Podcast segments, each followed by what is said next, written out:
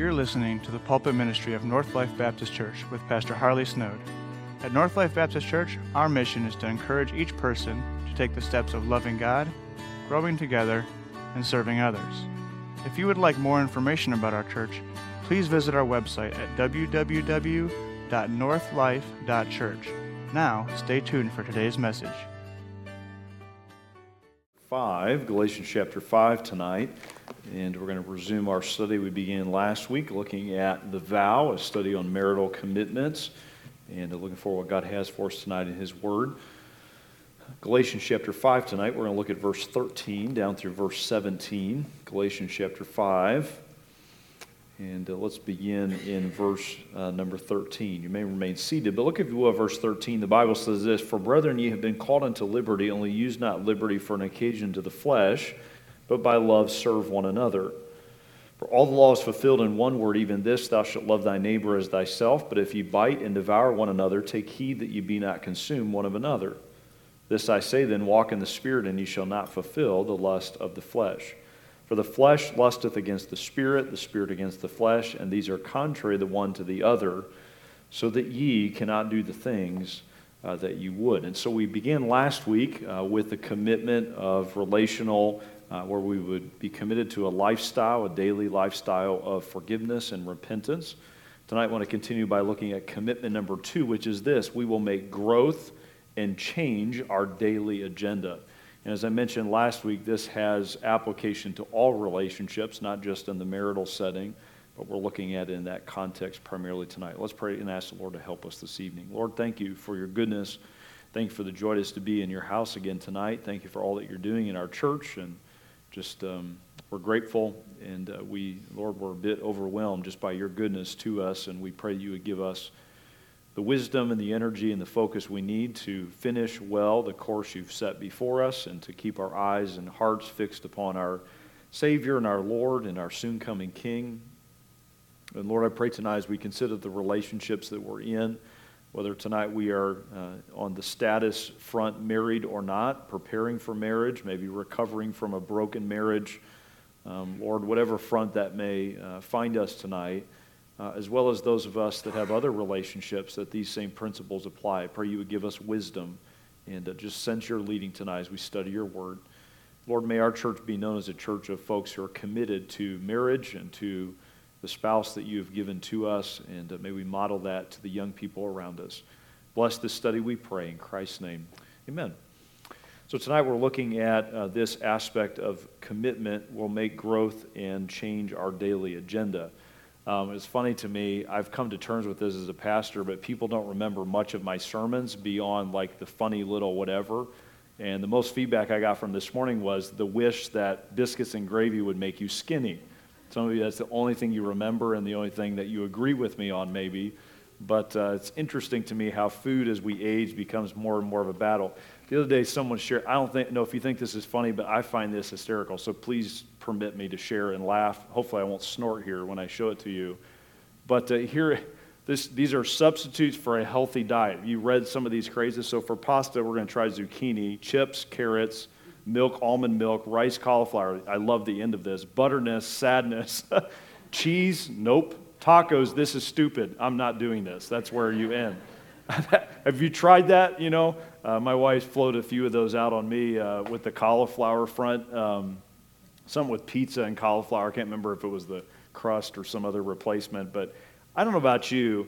Diet is a challenge, isn't it? Because no matter how healthy you eat for like an hour, then you have those those slip-ups that offset all that you just sacrificed for. Um, and tonight, may I just say this as it relates to our marriages. The key word that we've used now twice is this idea of daily. And I just want to challenge you that it is, our marriages are the sum total of either the relational unhealth or the sum total of relational health and the areas of decisions that we are making. And I think it is our daily choice of relational unhealth and the lack of intention, intentionality about that that are slowly dulling and even killing marriages left and right, left and right, because we're not investing in our marriages the way we should. And so I hope you'll take this to heart, whether it's in the marriage setting or otherwise, that we need to make growth and change our daily agenda. And I just ask you, what's on your calendar tomorrow? What was on your schedule today? Um, was the overarching emphasis of your personal day as well as your relationships that you have, was it we are scheduling this day around the priorities of growth and change? That's how God views life. That's how God views the day he's given you. We need to choose that uh, in our relationships. And the analogy that we're going to use tonight is the idea of pulling weeds and planting seeds. This idea of gardening or stewarding well, this garden, if you will, of uh, marriage relationship. An author said this, the book that I referenced that some of these thoughts are derived from. Why is it that we don't expect we don't expect our gardens to just grow by themselves, you know, from weedy land to lush gardens, yet we expect our marriages to blossom beautifully without the daily work of pulling up weeds and planting seeds? Perhaps one of the fundamental sins we all commit in our marriages, listen to me, is the sin of inattention. We're not giving them enough attention. And so I hope that you'll take that to heart if that is the application. Now, we're going to look in Galatians chapter five, which is dealing with believers interacting with each other. So obviously that would apply in a lot of settings, but uh, we would not be stretching the text at all to apply this to the marriage uh, relationship. And yet often when I read the book of Galatians, especially Galatians chapter five, what do you think of? The works of the flesh, we're going to talk about those, and the fruit of the Spirit. And I tend to think of that in an abstract sense or in an individual sense when the context is clearly relational. And we're going to talk about that, devouring one another and fighting against one another. And so th- this, this planting and, and, and weeding, this is a principle that is squarely within the bounds of Galatians chapter five. So the question tonight is, in a day where marital schedules tend to be reactionary and shallow, what important God-honoring purposes of marriage and for marriage should be primarily put on our calendar? So let's talk about those two commitments in the time that we have left. Number one, let's talk about, first of all, the agenda of pulling weeds, if we can use this analogy tonight of pulling weeds. Um, I don't know if you have ever been struck by this, but aren't you amazed, those of us that are married, how opposite our spouse is on so many levels? You know, we talk about opposites attract in the sense of different personality types or whatever, and my wife and I could not be further apart on some things as far as just how we're wired, not sinful or spiritual. At least I try to remind myself of that, and I'm sure she does the same. But especially in the idea of male and female. Um, you literally wake up in the morning on opposite from opposite perspectives on the universe, just stuff that doesn't even matter. You see exactly and squarely opposite of one another. And so obviously in those differences, weeds are going to creep in. They have to be pulled out regularly for the health of that marriage. All right, let's talk about a few things as it relates to this as found in the text. Go back to verse thirteen. Paul says this to the brethren, to those in the churches in Galatia, "For brethren, ye have been called unto liberty, only use not liberty for an occasion to the flesh." Here's now the relational component, "but by love serve one another." What's the first weed that we need to regularly be pulling up in the relationships God has given us? Here it is. Number one, jot this down. Schedule regular removal of selfishness. So the first thing that we have to be plucking up regularly is this weed. Oh, it's a pervasive weed, is it not? The weed of selfishness, making it about my stuff and my time, and I did it last time, it's your turn. Or you did it last time, it's my turn, depending on if it's a positive or a negative thing. And we're constantly comparing, always thinking of and looking out for self. Nothing works in life, let alone in marriage, when we make our life and our relationships about our own little kingdom. Like, this is my home, this is my marriage, and I make it about me. That is doomed from the start. That is a non-starter as it relates to success. And so when you and I make it about us and we make it about our kingdom and our preferences and our conveniences, we're allowing those weeds to sprout. One author I was reading said this, if you're ever going to have a marriage of unity, understanding, and love, you have to be willing to fight daily, but not with your spouse. You need to be committed to fighting with yourself. Telling yourself no. Telling yourself uh, it's not about me constantly is a battle we must be willing uh, to fight. And so we schedule regular removal of selfishness. Paul admonishes us there not to use our liberty uh, as license or selfishness. Can I ask you this probing question tonight? If I were to stop for a moment and ask your spouse or someone else that knows you very well, maybe your son or daughter or So, a close friend of yours, would that person say of you, if they were given room to answer honestly, would they say you're becoming decreasingly selfish or increasingly selfish?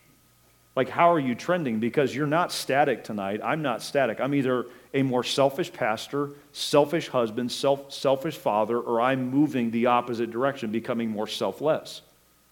And if your spouse had to describe you tonight, the patterns, the habits, the, the, the ruts that you're ingraining into your relationship, are you becoming known as less selfish or more selfish? Um, that's a probing thought. That's a convicting thought. I think, honestly, all of us probably need work on it. So may we ask God to help us in that for the benefit of our marriage that brings Him glory and honor. All right, go to verse fifteen. Let's look at a second thing we need to put on the docket or on the schedule regularly that gets these weeds out that creep in so easily. Verse fifteen, but if ye bite and devour one another, take heed that ye be not consumed one of another. We'll come back to that verse more in just a moment. He goes on in verses nineteen to twenty-one. We'll break these down in just a minute to list the lust of the flesh. Number two, jot this down, schedule regular removal of the flesh. So removal of selfishness. Number two, removal of the flesh. Um, any of you concerned as I am about how things are trending with national debt and uh, especially how that affects our, you know, obviously our future and our kids and grandkids and now maybe our great-great-grandkids at this point? Um, but inflation is something that we're hearing a lot of. I don't know about you, like, have you tried to buy something lately? If you can even get it, you're like, you're kidding me. A sheet of plywood is what again? You know, or whatever the case may be, whether it's a shortage or just prices being hiked out, uh, hiked up, we see it across the board. An article I was reading the other day said this, beware of shrinkflation. Uh, this is inflation's devious cousin. Downsizing is a really sneaky price increase. I don't know if you've noticed this or not. Consumers tend to, the article said, consum- consumers tend to be price conscious, but they are not net weight conscious. They can tell instantly if they used to pay two dollars and ninety-nine cents for a carton of O J and now it's three dollars and nineteen cents. But if the orange juice container goes from sixty-four ounces to fifty-nine ounces, they'll probably not even notice. And that is going on. Any of you in the, John probably should confess right now in his line of work where that's happening, but it's amazing to me how you don't notice those things subtly creeping in. And the same thing is true with our flesh. Listen to me tonight. We are very, uh, it's hard for us to pick up on where our flesh is adding baggage, where it's loading down the relationship. You ever wonder why you can't have a meaningful conversation with this person you chose to live with and do life with? Could it be there's so much weighing down that we can't even get it off the ground? We can't get to a certain altitude in our perspective on an issue. We can't see beyond the immediate issues because we are so loaded down and bloated, if you will, with uh, the flesh that is ruling in our hearts. In fact, the flesh will suffocate the life right out of a marriage. It will, uh, over time, break down those meaningful connections that God initially gave. And so we need to schedule regular removal of flesh, flesh, these carnal tendencies. All right, let's talk about two of them. I gave you there in your notes as it relate, or three of them as it relates to um, the flesh. Number one, we need to be willing to remove consuming influence. And he references that in verse fifteen. You bite and devour one another, take heed that you be not consumed one of another. We all know that the flesh kills, right? The flesh corrupts. The flesh It, it literally consumes things. It doesn't give us anything. It takes from us. And the same is true in our marriage. A marriage between two carnal people, even believers, will lead to them consuming things of each other. And it's interesting here because what's the thing that Paul is confronting here in Galatians? He's confronting what kind of thinking? Legalism. They were emphasizing the law, and by emphasizing the law and trying to do it in the flesh, even doing a, quote, good thing in the flesh, was causing them to violate the law, to hurt one another and to harm one another and even to eat up, if you will, one another, devour one another with their flesh that is never passive or neutral. And so the backbiting and the devouring that goes on the mar- in the marriage is because both, one or both, have not chosen to weed out this weed of the flesh. And so the flesh always leads to corruption. We'll get to that in Galatians six in just a few moments. But here would be the application of that. So here's what we do. We tend to minimize the flesh that we have and how it's hurting or harming our spouse. And here would be kind of the scenario. A husband will yell at his wife But he will tell himself that it was just one little moment and comfort himself with the thought that despite his anger, she knows that he loves her, that he, that, that he loves her. On the flip side, a wife may be nasty in the morning, punishing her husband for something done in the prior day, but she tells herself that it's a new morning, and of course he really knows as well that she loves him. And it's those little moments of letting the flesh, we tolerate it, we let it creep up and, and crop out of the situation. It, it raises its ugly, ugly head, and we don't own that that is consuming, it is corrupting the relationship that should be honoring to the Lord. And I mentioned this last week, I think, but it, it is, brethren, the little moments. Um, think about how many big fights. I'm talking downright fights. I just I was visiting with a newer family in our church the other day, and she was just giving praise to the Lord that her husband and her had been married fifty years. He's now with the Lord, and I was getting to just know their family a bit. And she said, we had one fight, and she was just sharing it. It, it about ended it all. We only have a few of those, each of us probably in our marriage. I hope that's true of you. But what, what leads to the unraveling of a marriage is those little things, right, that we don't own, that consume just a little bit of the, more of the joy and the peace and the mutual respect and appreciation that should be shared between husband and wife. And so we need to own where we are influencing our marriage in a way that is consuming instead of edifying. All right, verse nineteen. Let's go now to some blunt things that happen when you and I do not remove the flesh. Verse nineteen. Now the works of the flesh are manifest, which are these: adultery, fornication, uncleanness, lasciviousness. All right, let's talk for a few minutes about the second thing that needs to be removed. First, consuming influence. Number two, sexual unfaithfulness. He lists now some immoral things that a marriage that does not root out and doesn't weed out the flesh, this is where that marriage is headed. First of all, he uses the word adultery. This would be unfaithfulness in the marriage relationship. It is specifically related to marital unfaithfulness. Fornication would be unlawful, um, immoral activity. Uncleanness would be moral evil. Um, sensuality is actually the word there, is the idea. Lasciviousness, which is a word you can't say without spitting usually if you say it too quickly, uh, has the idea of shameless conduct that involves the absence of restraint. You just cast off all restraint and you just let your flesh take you wherever it wants to go.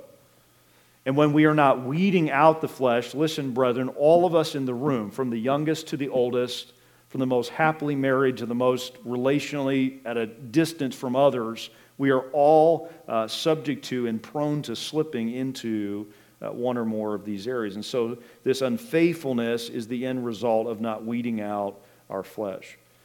Have you ever watched, this would just be an example, have you ever watched I'm, I'm thinking of men especially because that's more where I counsel and friends that I have, where you watch a man le- leave a perfectly beautiful, sweet wife for a worldly, objectively, not even intrinsically, from a distance at least, as even attractive, but it's, listen to me, it's strange flesh.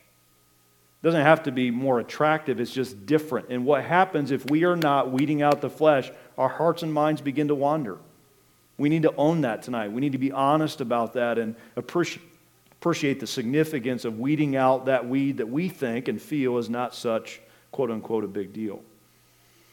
And I say this regularly in my counseling, but the physical relationship of marriage is the greatest barometer of the health of that relationship. Um, I spend very little time in counseling dealing with that specific issue, but I often find when there are other issues, that area of the marriage struggles as well. And so I ask you tonight, how are you doing in that area? And are you protecting that area of your marriage at this stage of life, whatever that is for you, to protect you from moving uh, in this direction? You know, one of the best ways we can be a witness in our day is in a world that is totally turned upside down and perverse in this very area by practicing marital chastity, being committed to our spouse. The world takes note of that. There's so little of that in our day. And I think that's why Satan attacks so much the marriage, is because of that very reason. May we be chaste. May we be committed. May we do so by weeding out our flesh. All right, thirdly, if you will, go down, if you will, now to verse number twenty. The beginning of the verse, he goes on to list some other things. Idolatry, witchcraft. Thirdly, jot this down. This, if we do not weed out the flesh, leads to consuming influence, sexual unfaithfulness. Thirdly, spiritual unfaithfulness. So now we move from the area just described in verse nineteen, these immoral activities and directions, to now outright, full-blown spiritual unfaithfulness. When you hear someone's involved in idolatry or witchcraft, what do you think of when you hear that? Do you, do you kind of put them in a separate category? Oh, wow, that person is involved in witchcraft. You do know any of us can move in that direction. I hope the video I showed at the end today of Christ saying to Peter, who was going to preach the first sermon on the day of Pentecost, he called him Satan. We all have that within us. There's that fallenness that can align with the devil against the very will of God. And so if we do not root out the flesh, eventually we will be known as one who is spiritually unfaithful. The word idolatry has the idea not only of the worship of idols, but the immorality that goes with that. And obviously in the temple worship, often the priests and priestesses were involved in not just idolatry, but in immorality. And so he says, if you don't weed out these things, uh, it will lead in this direction. And then he uses the word witchcraft, which has the idea in the original of related to drugs. Uh, the word is the same word we get our word pharmacy or pharmaceuticals from, because often in this day, drugs were used as sorcery and, and, and this idea of intercourse or interaction with evil spirits. Uh, all of this uh, is where things go if we do not root out the flesh. So you say, Pastor, of all those things we just talked about, what, what do we do with that? How, how do we process that? What do we do with that as a couple? What do we do with that as a family and as an individual? I think here's the truth. We fix our marriages vertically before we do anything horizontally. Um, I love that Paul here does not deal with specific petty things or individual divisiveness. He's focused on the spiritual needs that first must be resolved between each person and their God. And it is only when we have confessed our lack of commitment to God and love for God, His plan, His purpose, His call, it's only then that we can be in right relationship with the other person. Because here it is, listen to me, it's not about you getting on your wife's page or you getting on your husband's page. It's both of you getting on God's page. He has an agenda for you. If you're married tonight or not married, there's a reason for that, and we must be stewards of that, not to get out of it what we want and what our flesh wants, but to please Him in all that we do. All right, the last one, the end of verse twenty, goes on to say this, emu- uh, variance, hatreds, variance, emulations, wrath, strife, seditions, heresies, envyings, murders, drunkenness, reveling, and such like. Lastly, jot this down, antisocial divisiveness. Antisocial divisiveness, so that which distances us from other people, this divisiveness. And he lists all of these graphic words to describe that uh, antisocial behavior. I don't know about you, but when I, when I think Heidi and I have some differences, or I hear of someone else who does, I tend to think sometimes like the world. What's the number one reason for divorce, or at least the one we associate most with it? Irreconcilable what? Differences. We feel like they're just, we're at an impasse. I guess we, we pull the cord. I guess we just, we can't, we just kind of just move our own separate ways. There's no way to resolve this. Instead of owning that the divisiveness is because we are antisocial. We're, we're about us, and we don't care how us impacts others around us. And so he he talks about these. Before we list these, um, I don't know if you realize this, maybe Carney's and a few others that have moved here from other places, but us Midwesterns, which I guess you guys maybe are now, but we are known as uh, being a bit indirect with things. Like about, uh, like if you go to you go to Boston and you're an idiot, they're going to tell you you're an idiot. Here in, in the Midwest, we have nicer, we kind of beat around the bush. And so I don't know if you know that, but we are known for that. Just kind of We just don't get to the, we don't go for the throat, if you will. And the other day, someone posted this little, so the guy asked, how do you politely tell your visitor that it's time to go home? I was sharing this with a couple of you. If you're from the Midwest, this was this lady, which I think is so true. You just say, well, and you slap your knee, and then the other guy, the other Midwestern, recognizes the signal, said, I guess we should head out. That's kind of, you know, when they're at your place. Welp, you know, and then you stand up, and the other guy gets the clue. I guess it's time to get out of here. Does that resonate with you? We have ways to kind of subliminally, versus if you were in Massachusetts or other places, it'd be like, come on, get out of here. We're done. Let's let's cut our losses. We're, we've done all we can. And so this idea of kind of being passive aggressive or indirect with things. And I think sometimes as it relates to our divisiveness, we are more antisocial than we would care to admit. Notice the things he lists here very quickly. First, the word hatred has the idea of strong feelings of, of malice. and they are directed at a person. So you're not just hating a thing or hating an experience, you're hating a person. That's the idea here of the word hatred. Variances or discords or quarrels, just perpetually arguing.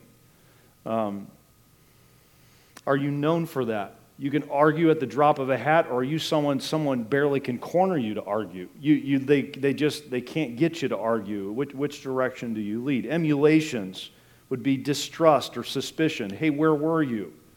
Hey, you were five minutes late from work, or whatever the case. Hey, where where'd the extra money go um, for the the grocery budget? Whatever the specific thing is, but we tend to be suspicious and distrustful. That's the idea of emulations. Wrath is a sudden outburst of hot anger or passion.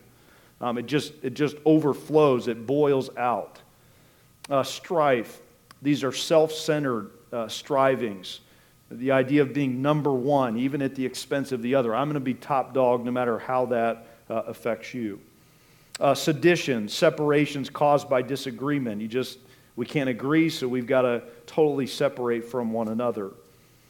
Heresies, these would be um, sects formed by men, S E C T S, sects formed by men with self-willed opinions, separation caused by um, that self-willed opinion.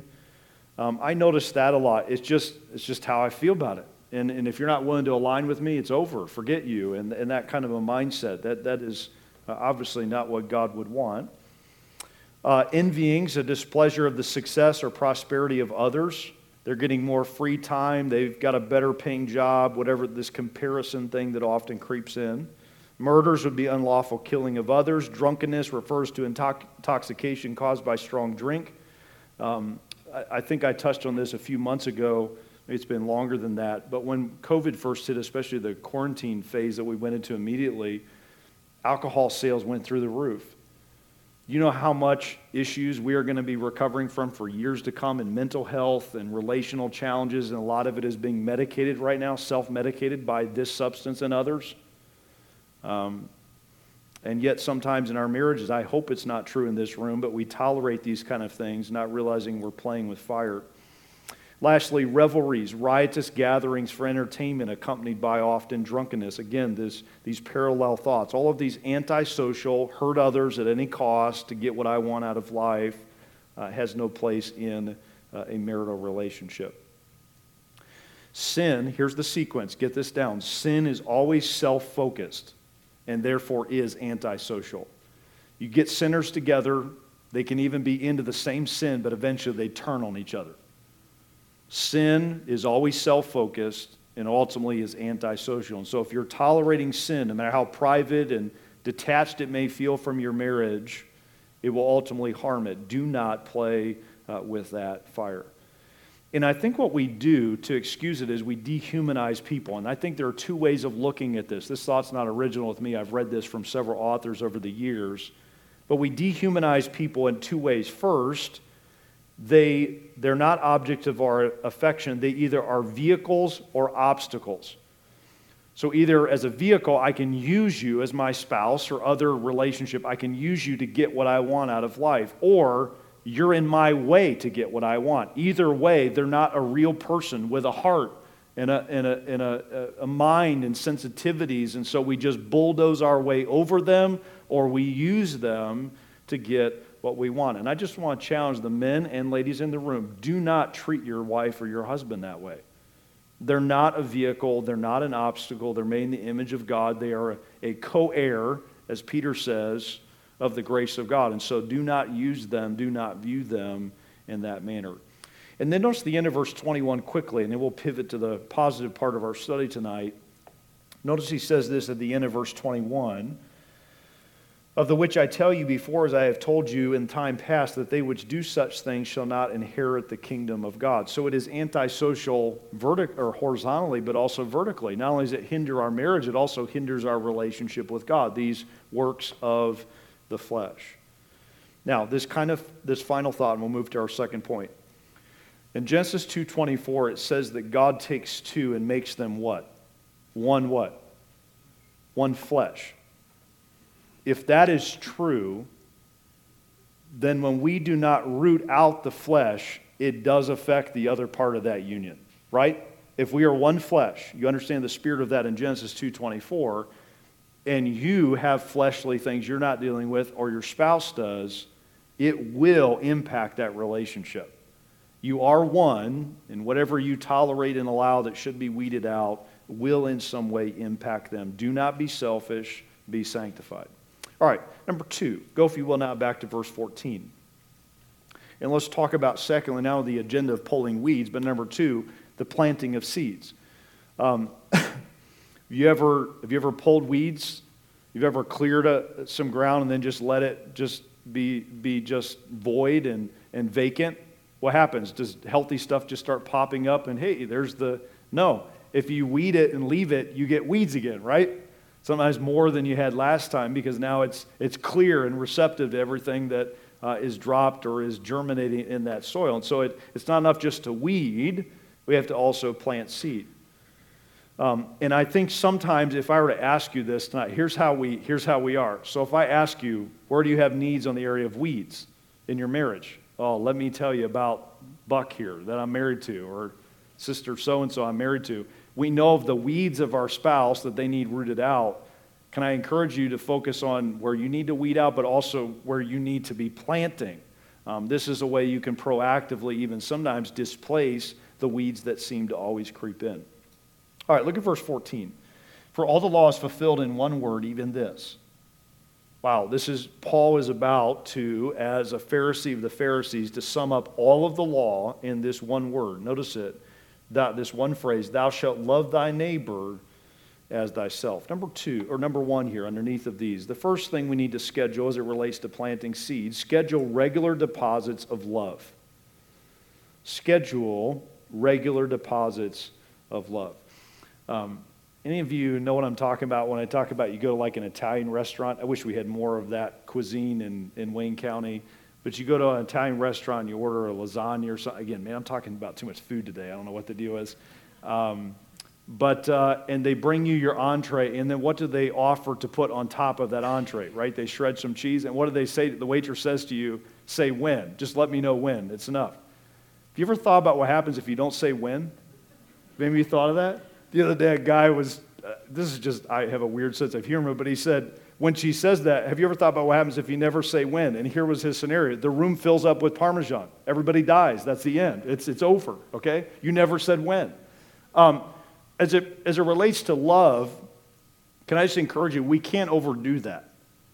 Um I think we often, we settle for less than these regular deposits of love, especially as marriage ages, as life progresses, we tend to not make the deposits we once did.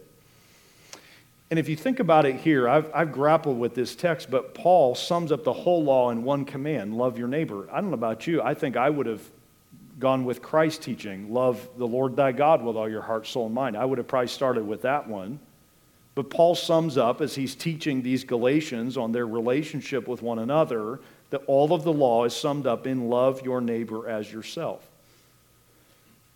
In one sense, I think, obviously, Christ's teaching was accurate, but so too is this, because how can I love my neighbor as myself? How can I love them as myself without the example and the grace of God to help me? Without a loving relationship with God, I can't love my neighbor Uh, as I should. And so it is accurate to say that loving our neighbor is the fulfillment of the law. Now this question, when you think of neighbor, who are you thinking of? The guy that's been living next to you for forty years in your subdivision? You know who your closest neighbor is, don't you? You're probably going where I'm going, the one you wake up and go to bed with every night. Or you go to bed every night and wake up in the morning with. Uh, if you're lucky, if you can both get to sleep at the same time, especially as life progresses. But they're your closest neighbor. Loving our neighbor as we should is the fulfillment of God's law. The problem is that neighbor that we have closest to us, we often are less respectful and loving to them than we are complete strangers. There are things that I've said in my home, I hate to admit this tonight, I've said to my, my kids and to my wife that I've never said to a stranger. I'm not saying vulgar things, just angry things. I let things come out in the home. I let my hair down. I let my mouth loose in ways at times that I don't in other settings. Are you willing to admit that as, not, as well tonight? And so we need to tend our marriages and steward well the relationships God has given by making regular deposits of love. I think we have time. Hold your place there in Galatians. First John, would you go there for a moment? I want you to see this verse because it's it needs to hit you, I think, this evening. First John four and verse twenty. Hold your place there in Galatians. First John chapter four and verse twenty. In verse nineteen, he says, we love him, God, because he first loved us. But notice this verse, verse twenty of First John chapter four. If a man say, I love God and hateth his brother, he is a liar. Okay, that's pretty direct. Why? For he that loveth not his brother whom he hath seen, how can he love God whom he hath not seen? So here's what we do.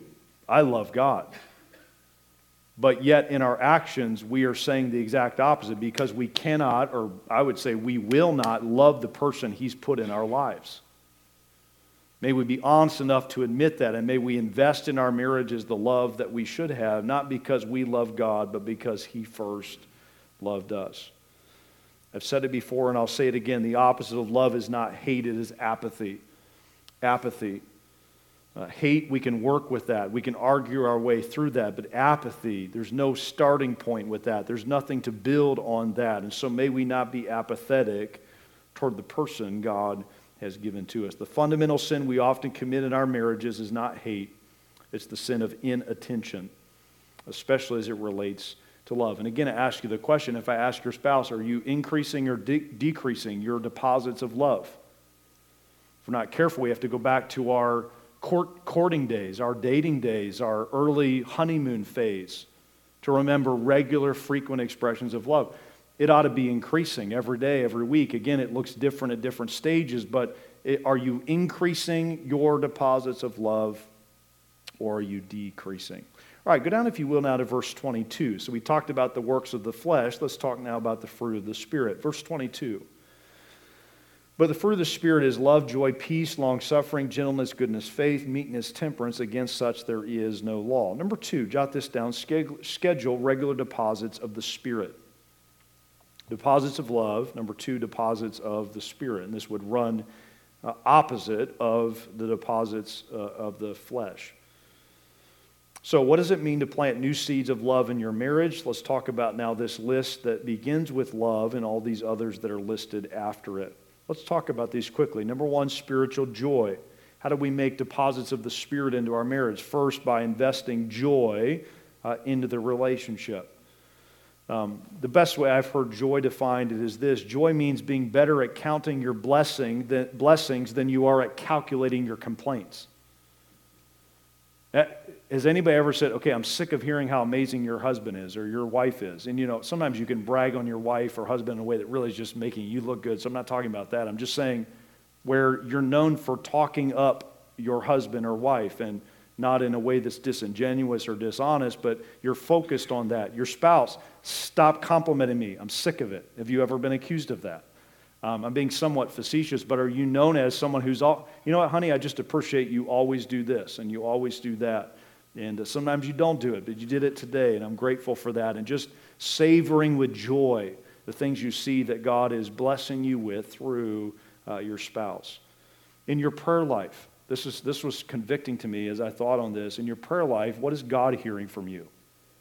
God, help me deal with this person I'm married to and their issues, or is it you spend some time thanking him for that person? They're not perfect, but you picked them out for me, and, and I'm just going to enjoy that and celebrate that uh, in a way that pleases the Lord. I don't know about you. Of all the things I like to be around, there's certain relationships I like to be around, but the favorite place that I love to be, I can think of very few that would parallel this, is being around an aging couple who enjoy each other. For one, it's a rare thing. Can we be honest and admit that? Number two, it's fun. They're jabbing at each other. They're smirking at each other. They have little things they're saying that you don't even hear anything being conveyed, but they just, they enjoy each other. Um, I think all of us are going to get to a moment, if we have our spouse with us still, that we're going to regret we didn't enjoy them. We didn't learn how to have joy together, sharing moments, sharing experiences. We just were business partners when God meant for marriage to be so much more. All right, number two. He lists not only joy, but peace. We ought to invest peace into the marriage, spiritual peace. um, committed to peace, overlooking minor offenses, being willing to forgive, uh, as we studied last week, without a bunch of song and dance, and they have to jump through hoops and grovel on their knees on gravel for miles, and whatever the scenario is, we, we make it easy, as easy as we can for reconciliation, investing peace in the relationship. Here would be probably the best way of putting this. We find unity more attractive than winning.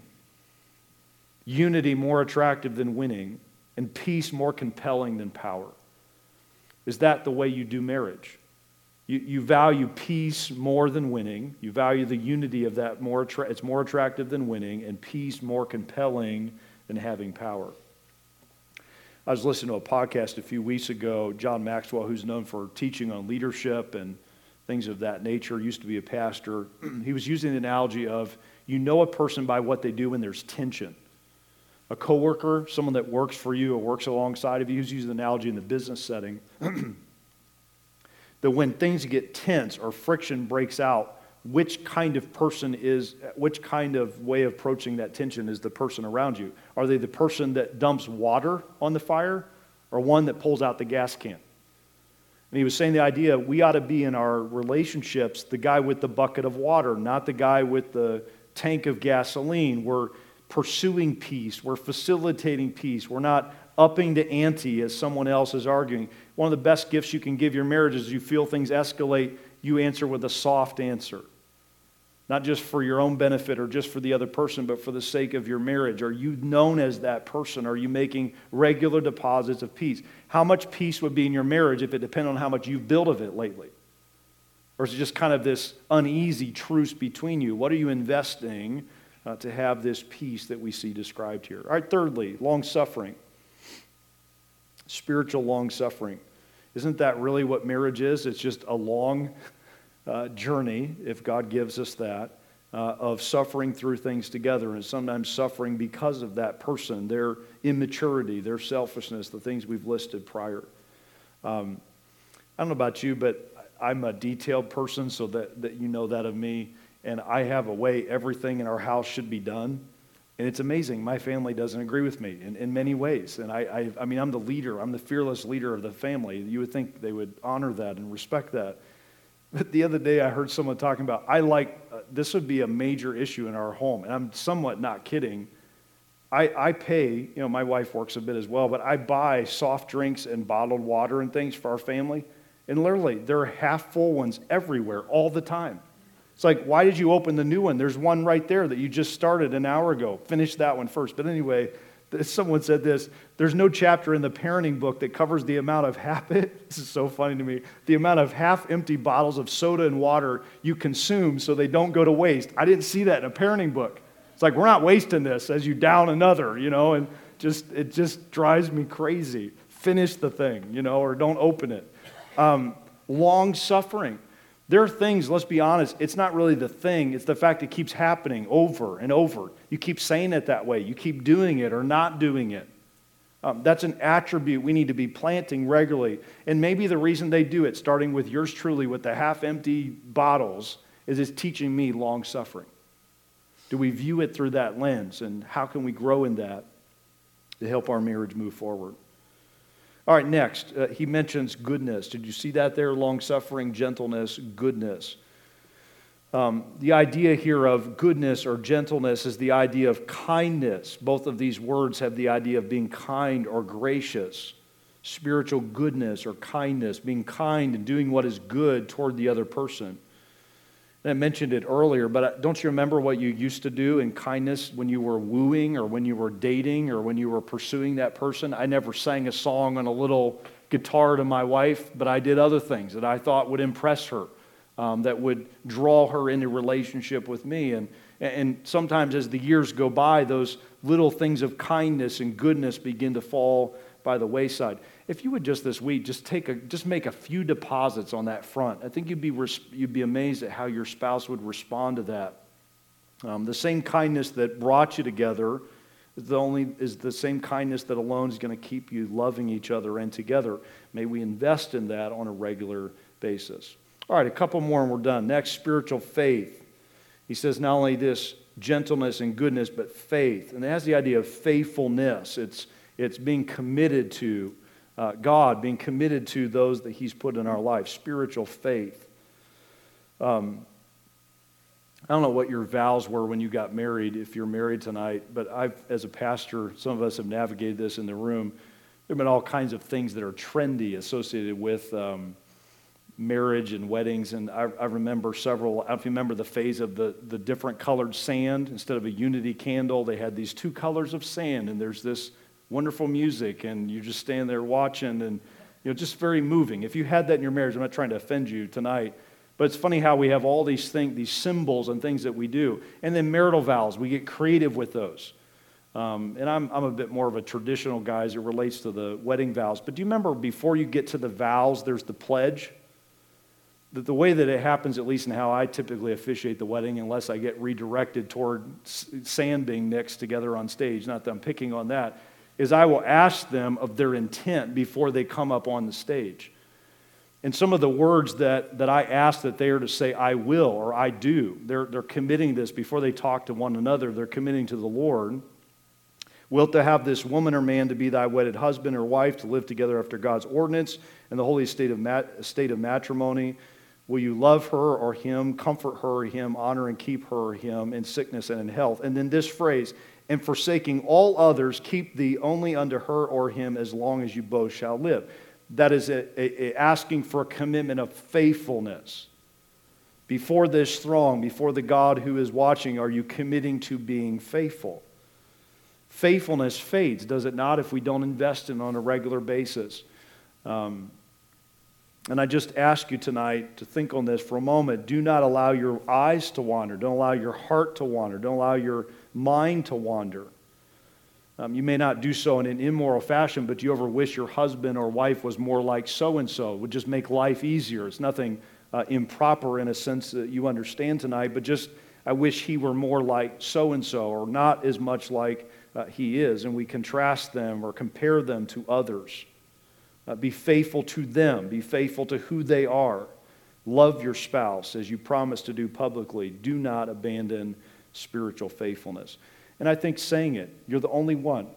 You're, you're my one and only. Saying it verbally, affirming that in other ways, not maybe in a cheesy way, but in a sincere way, make sure your spouse knows you have eyes and a heart only for them. All right, a couple more. Spiritual meekness. He lists there meekness.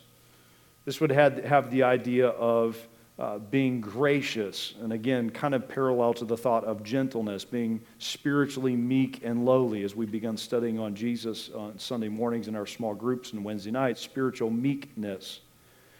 Um, I don't know if you remember your boy, especially boys, if you had boys when they were younger, and they maybe wrote you a card for Mother's Day or something like that, um, and by the time it made it from where they originated it to your hands, it has some things added to it and, and tweaked about it, such as there's a stain from something. You hope it's not what your worst case scenario was. And the card is also crumpled. And it just, they lack the ability to like take something from their heart, put it on paper, and then deliver it to you without damaging it. You know what I'm saying? You still treasure it. In fact, you probably wish you could have, some of you now as your kids are grown, another bent, dented, whatever they gave you in days gone by. But there's a lack of ability or maturity to handle that with meekness. The word meekness here has the idea of, of something that doesn't get damaged in the process of you handling it.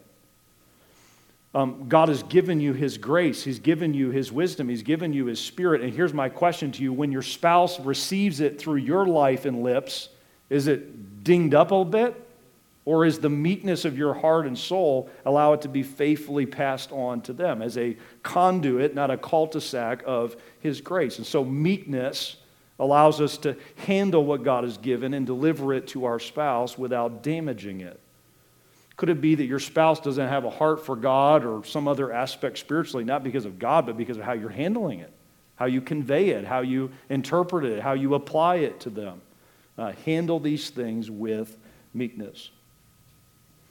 This meekness is recognizing that we, if we could change the other person by the volume of our voice, as one author said, the power of our vocabulary and the force of our personality, Jesus would not have had to come. Like, rest in Him. Just be what God's called you to be. Don't raise your voice. Don't lack on this gentleness front, this meekness front. Let Him do His work uh, through this attribute. All right, and then lastly, he says this temperance. And this would have the idea, as we all know in the room, self-control, spiritual temperance. A good marriage is always the result of saying no. And that no is not to the other person, it's to yourself. No. No. No. Spiritual temperance is a vital component, seed that needs to be planted on a regular basis. When's the last time you've said no to yourself for the benefit of your marriage, for the benefit of your spouse, for the benefit of your family? When's the last time you've honestly, uh, in a sacrificial way, said no to yourself? This temperance uh, is a vital characteristic. It is a willingness to critique your own thoughts, to edit your words, to restrain, restrain your behavior out of love for your spouse and a love for what's right. When's the last time you even wanted to say something? You're like, no, I need to rethink how I'm going to say that. Um, be willing to not just express yourself without a check, without a filter. Um, and often we are most guilty of that with those that are closest to us. Now, as we read that list, are you overwhelmed with that as I am? It's like, I, you know, my wife knows me, and, and your spouse knows you. How in the world do I plant these seeds on a regular basis? Well, may I remind you tonight that these are not described as works. Isn't it interesting? The fleshly things are expressed as works. These things listed in verse twenty-two are described as what? The what of the Spirit? Fruit. So it's not about you self-generating these things. It's you getting out of the way so that the Spirit can use your lips and your life, you as a vessel, to plant these seeds, listen to me, that will produce the fruit that we all yearn for in our relationships. And go back to verse sixteen. Paul even gives us this hope as we're overwhelmed with, man, I'm so prone to the works of the flesh and I can never produce the fruit of the Spirit. Well, notice he gives us hope through his Spirit that enables us. Verse sixteen, this I say then, walk in the Spirit, and you shall not fulfill the lust of the flesh. So it's kind of like um, the air in a, an empty glass. How do we get the air out? We fill it, as D L Moody said, with water. That water displaces the air. Um, that's the idea. Be filled with the Spirit, you'll not fulfill the lust of the flesh. Uh, verse seventeen, for the flesh lusteth against the Spirit, and the Spirit against the flesh. These are contrary the one to the other, so that you cannot do the things that you would. But if ye be led of the Spirit, ye are not under the law. So yielding to the Spirit, letting the Spirit help us, will displace those works. All right, then if you go to verse twenty-five. So after he lists these things, and we must crucify the flesh with the affection and lust, he says, if we live in the Spirit, let us also walk in the Spirit.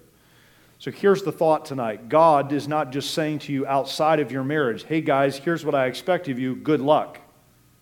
He is in us, and therefore He is in our marriage helping us to produce these things. Now, that's both hopeful, right? That gives us hope. But it also does what? It removes what? Our excuses. We have everything we need through Jesus Christ to have a marriage and have other relationships defined by these standards. So stop settling. Tell me the same. God has given us with His Spirit the removal of any excuse. Well, that's not us, and you don't know our history, and you don't know how I'm wired. Um, through the Spirit, as a believer, if we have Christ, we have His Spirit. He can come and help us pull the weeds that are so prone in our lives and plant the seeds that we need. All right, let's end in chapter six. Would you go there in verse number seven? You say, Pastor, why should we weed and why should we seed? Why should we pull weeds and plant seeds? Here's the admonition found in Galatians, verse seven. Be not deceived. God is not mocked, for whatsoever a man soweth, that shall he also reap. Verse eight, for he that soweth to his flesh shall of the flesh reap corruption, but he that soweth to the Spirit shall of the Spirit reap life everlasting. Those are irrefutable laws. Verse nine, here's now the admonition or application of this. Paul says this lovingly and yet firmly to us, and let us, notice the plural there, be not weary in well-doing. For in due season we shall reap if we faint not. if I were to ask you as you drove by, I don't know, think of a home maybe on between here and your house, maybe it's your house, so we'll give you the benefit of the doubt, that just has pristine gardens. They've got, you know, flower beds and, and the yard is just like golf course material, and all the, you know, all the mulch beds are not just, you know, wet, weeded. They got, you know, the edging, the whole, the full deal, okay, the whole deal. You would not drive by that house and say, that's amazing. Just naturally, this habitat, there must be something about the soil in this neighborhood. As soon as you look at that well-groomed, productive yard, mulch, some of you are like, we're just trying to like keep the weeds down in our yard. I don't know where you're at on your yard management, but you would never drive by and say that just happened. You're looking at what? A lot of what? Hard work. And the same is true in marriage. Healthy marriages, let's be honest tonight, don't just happen. There's a lot of work involved. Work in pulling weeds, those hurt, those are tough, and planting seeds over and over and over again. So marriage is the long term, and it always involves hard work. So as you think about your marriage tonight, as we conclude, may I encourage you to think about the beautiful marriage God could give you if you'd be willing to pull, pull the weeds and plant the seeds. And may I say tonight, as you consider that, most of those weeds and most of those seeds need to happen in your own heart. If you're thinking in abstract or in like more out there issues, well, our finances or our, our home management or our schedule, you're thinking superficial. The weeds that need pulled are in your heart and they're in mine. The seeds that need planted don't need just germination in the heart of your spouse or someone else that you care for. They need to start by being planted in your heart. And as we do that, I believe God will bless and God will grow our marriage. And so I ask you this question as we finish tonight. Will you and your spouse finally say, or whatever other relationship this may apply, we will make growth and change our daily agenda? And if we start with us, all of us can start with us, God can grow and change the other relationships we're in. Let's pray together. Lord, thank you for your goodness tonight.